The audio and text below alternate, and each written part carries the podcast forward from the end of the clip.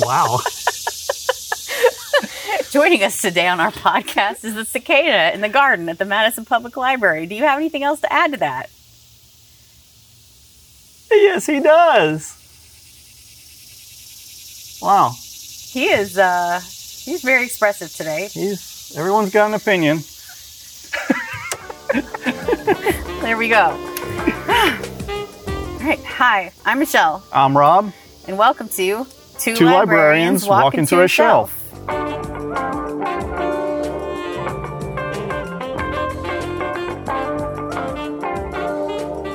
Uh, we're episode seven. Episode seven. Today- Outside enjoying. Yeah, enjoying the weather, enjoying the katydids yelling at us from the trees. So, what do you got for us today? Today we're going to be talking about just the stuff we're enjoying right now. But before we get into that, uh, I just wanted to talk a little bit about some other resources you can find online at the library. All right. So if you like ebooks and digital audiobooks, we have a couple of services that can help you out with that. We have the Digital Media Zone. Uh, you can use two apps with that. You can use the Overdrive app, and they also have a new one called Libby. A lot of people like the Libby app because it's uh, user friendly and cute, and it's simple to use. Overdrive is an older app and it's not as user friendly, but it's still a good app with some options that Libby doesn't offer. We also have Hoopla, another avenue to get books, audiobooks, and movies and music. You create an account and link your library card to it, and then you have access to whatever Hoopla is offering that month. The bonus for Hoopla is that there are no wait times for materials, no holds list. It's an instant download. You get five a month. I will add that Hoopla also has an amazing library of comic books and graphic novels. Nice. So, a lot of stuff is available through Hoopla. All right. I also want to talk a little bit about the blog at our website. We put up show notes each week for each episode on the blog with links to the catalog and everywhere you can find the materials we talk about. But also, people throughout the system have written blog posts about all kinds of subjects. We have book recommendations for all ages. We have movie recommendations. You can check out Rob's drive in double feature posts from movies from our Hoopla selection. Uh, you can find information on how to decipher what's what's in your social media feed and how to spot fakes or disinformation. We also have posts up trying to help guide people through the process of being unhoused and also having COVID. The blog address is blog.hmcpl.org. Check that out if you're interested. To talk about books and stuff for today, the first book I want to talk about is The Girl from Widow Hills by Megan Miranda. It's her newest book. It's from 2020. Megan Miranda writes mystery thrillers usually told through the perspective of a young adult woman. When our main character was a toddler, she became famous for being swept away in a flash flood one night after sleepwalking, and then she survives for two days in drainage pipes before she's rescued. After realizing that she's never going to be able to escape being a headline, before she starts college, she moves away, changes her name from Arden to Olivia, and she tries to start over. The story opens to Olivia getting a call about her mother's death, and Olivia doesn't really care. She doesn't want to go claim her mother's body. She doesn't do anything for the burial. She doesn't want her mother's possessions. She's done with that part of her life, and she is unwilling to return to living life in the spotlight, and her mother never understood that. Unfortunately, Olivia is returning to having nightmares and sleepwalking like she did when she was a little kid, and she feels like she's being watched, and she's desperate for something to help her take the edge off so she can rest and hopefully not hurt herself or someone else while sleepwalking. One night, she wakes up in her front yard with a man's body at her feet. She's covered in blood, and her life starts to unravel from there. I really like Megan Miranda's writing, and what I liked about this book particularly was the way the author was able to create the feeling of being trapped and being watched. And there's a lot of tension. This book did not disappoint. I'm a fan of Megan Miranda's. We have it at several locations in the system. You can put it on hold and pick it up from any branch. It's not available on Overdrive, but we do have a couple of other titles by Megan Miranda in Overdrive and Hoopla. So if you like mystery thrillers, especially if you don't like gory ones, this one is a good pick. Sounds good. Mm-hmm. Well, I have been reading uh, sci fi lately, and I'm into Do Androids Dream of Electric Sheep? That's actually the novel that was adapted in 1982 to Blade Runner. The book came out in 1968 by author Philip K. Dick.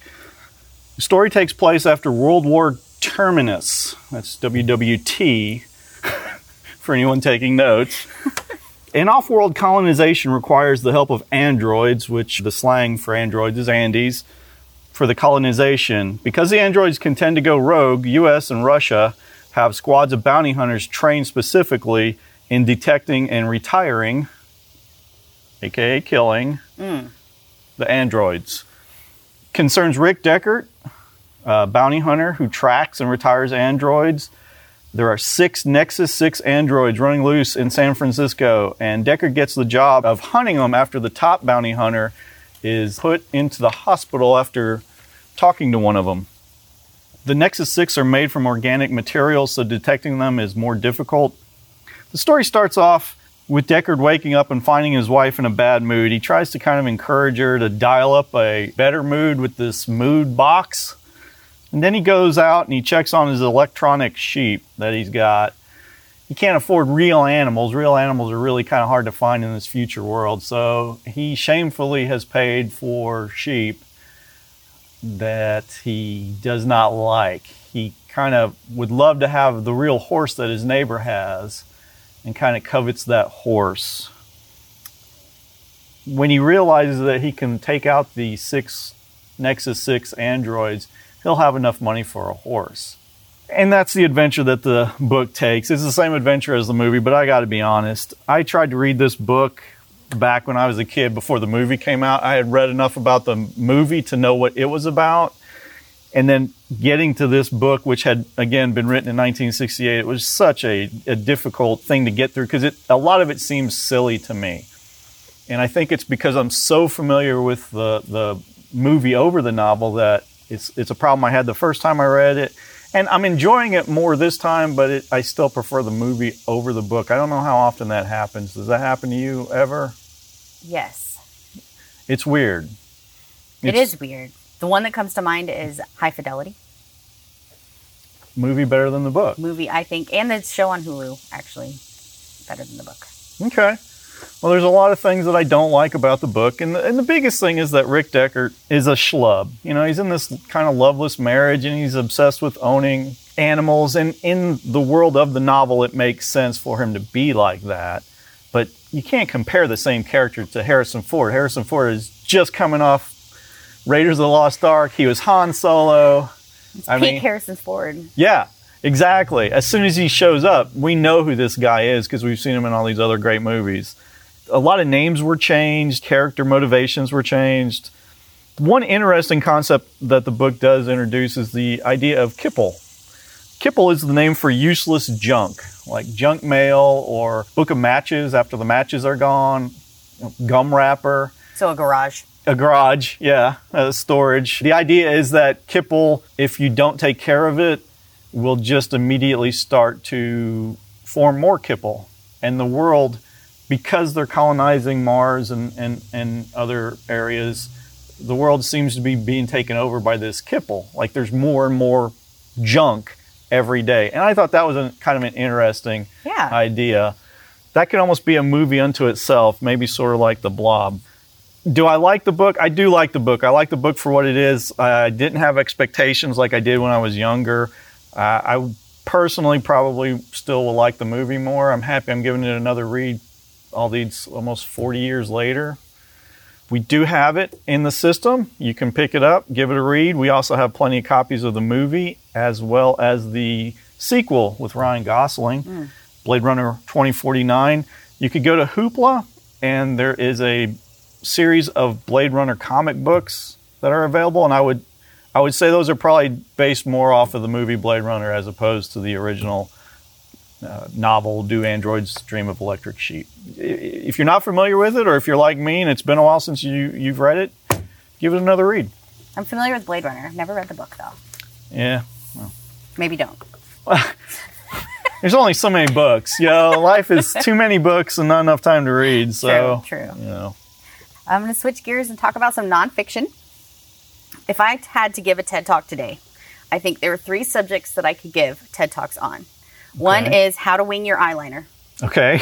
Two is letting go is bittersweet, weeding in libraries. And three is the history of the English language or why you should let go of grammar snobbery.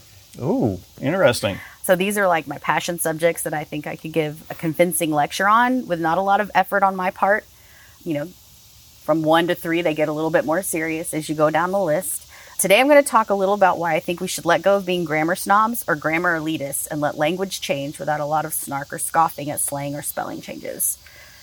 I'll admit that I dislike certain shortening of words. I really dislike using vacay in place of vacation.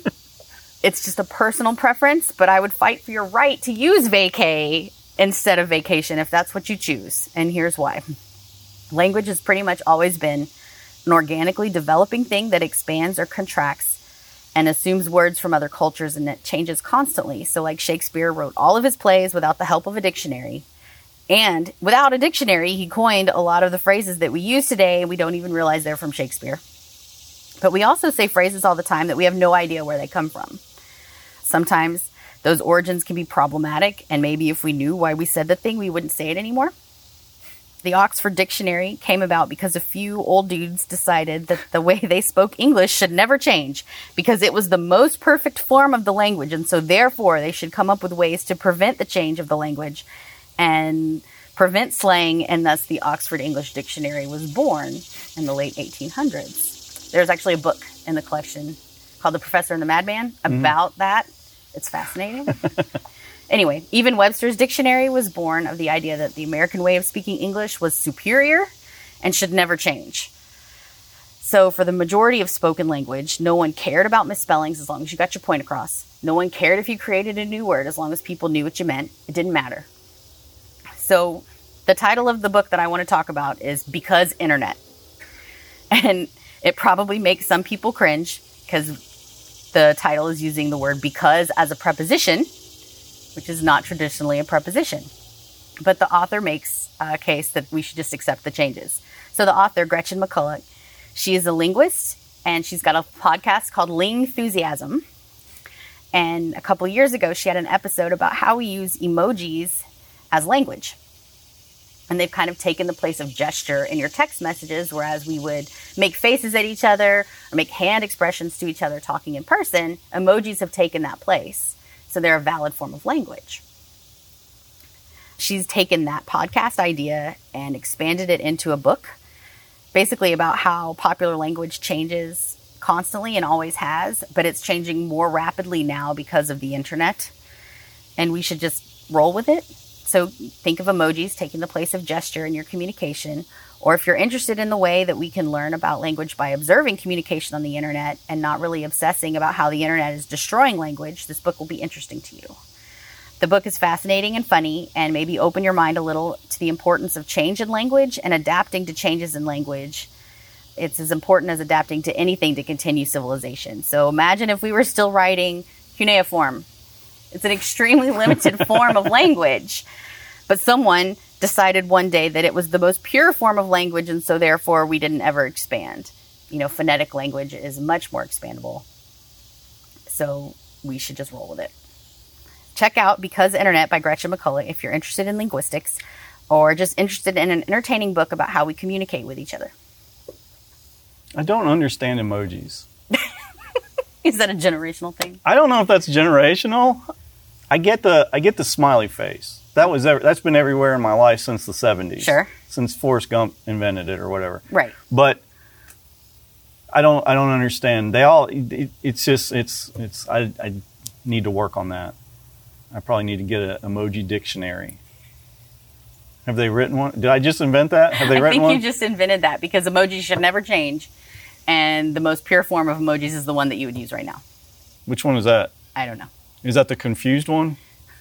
The eyebrow raise or like the shrug. The shrug? The like, shrug person. "Mm-mm." Thumbs up. All right. Thumbs up.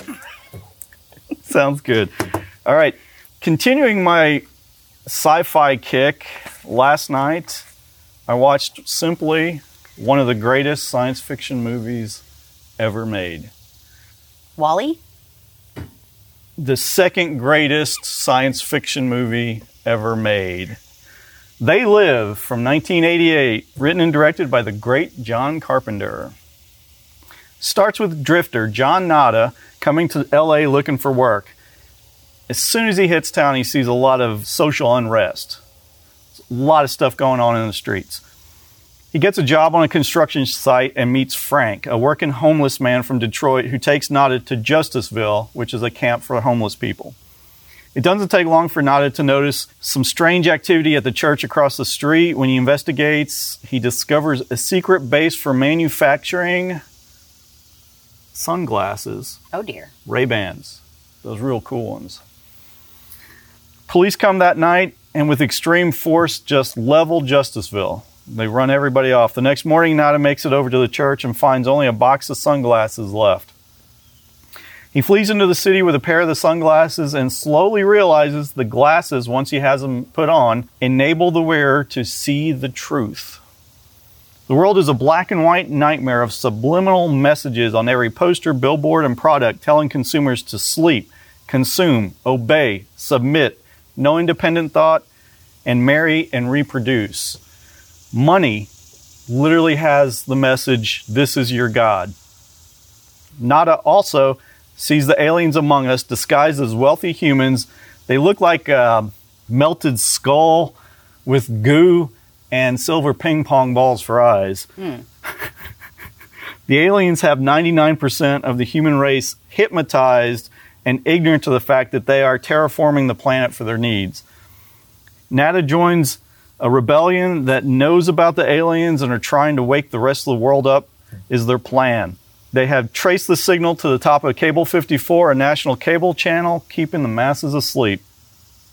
The movie came at a time when Carpenter was noticing a divide in the country and wanted to make a film addressing the fact that the middle class was disappearing and there was a wider gap between the poor and the wealthy. He had just come off a big studio flop a couple years earlier, and he made a deal where he could make whatever movie he wanted with complete creative control as long as he kept the budget under $4 million.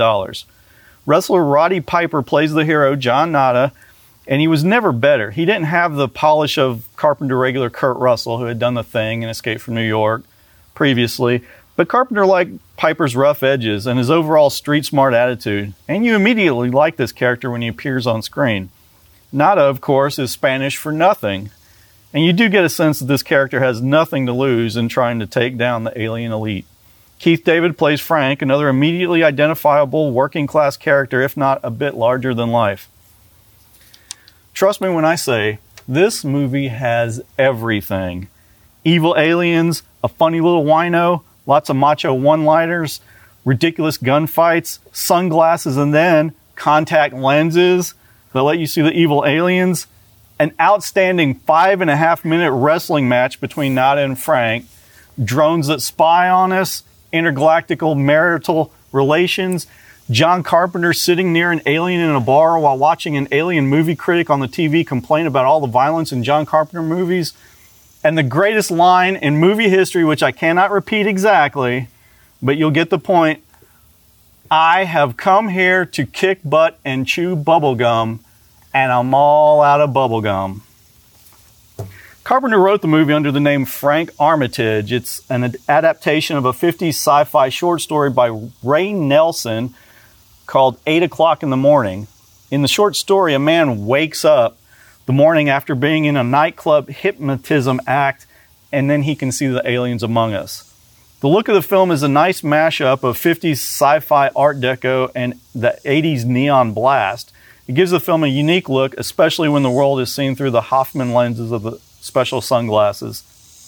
Given the story a more political slant enabled Carpenter to question the effects of Reaganomics on the middle class, placing it within the structure of a sci fi action story featuring a pro wrestler turned actor saving the world from aliens. The film sort of flew under the radar during its release in fall of 88. The movie poster tagline warned You see them on the street, you watch them on TV, you might even vote for one this fall. You think they're people just like you, you're wrong, dead wrong. Tying into the then current election year is definitely not something you could get away with today. this movie was like a bolt of lightning to my brain. I was 18, and with the way the world was in 1988 and just out of high school, I seemed to really get and understand the character of John Nada and his quest to make people see the truth. I might have missed the point though. All I did was, yeah, all I did was I grew my hair long and I wore a lot of plaid uh, shirts like John Nada does in the movie.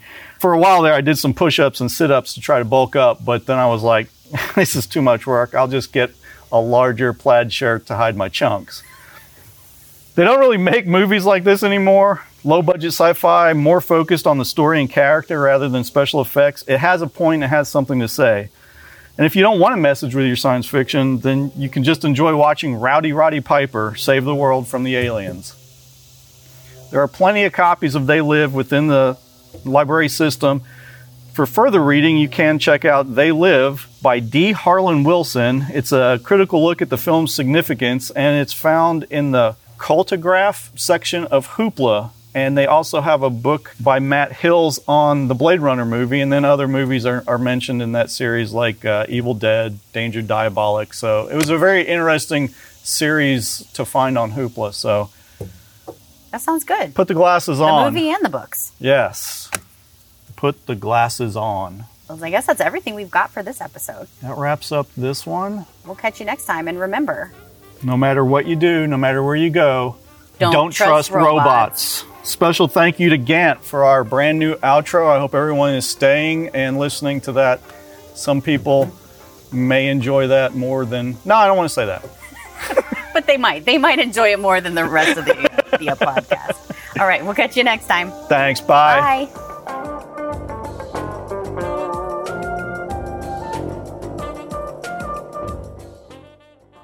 The views expressed by the hosts are their own and do not necessarily reflect those of the Huntsville Madison County Library System. For more information on the Huntsville Madison County Public Library, visit us online at hmcpl.org. If you'd like to learn more about some of the topics discussed today, visit your local library, which is us. No representation is made that your librarian is more knowledgeable than other librarians or that they have any expertise on your particular project. Don't trust humans.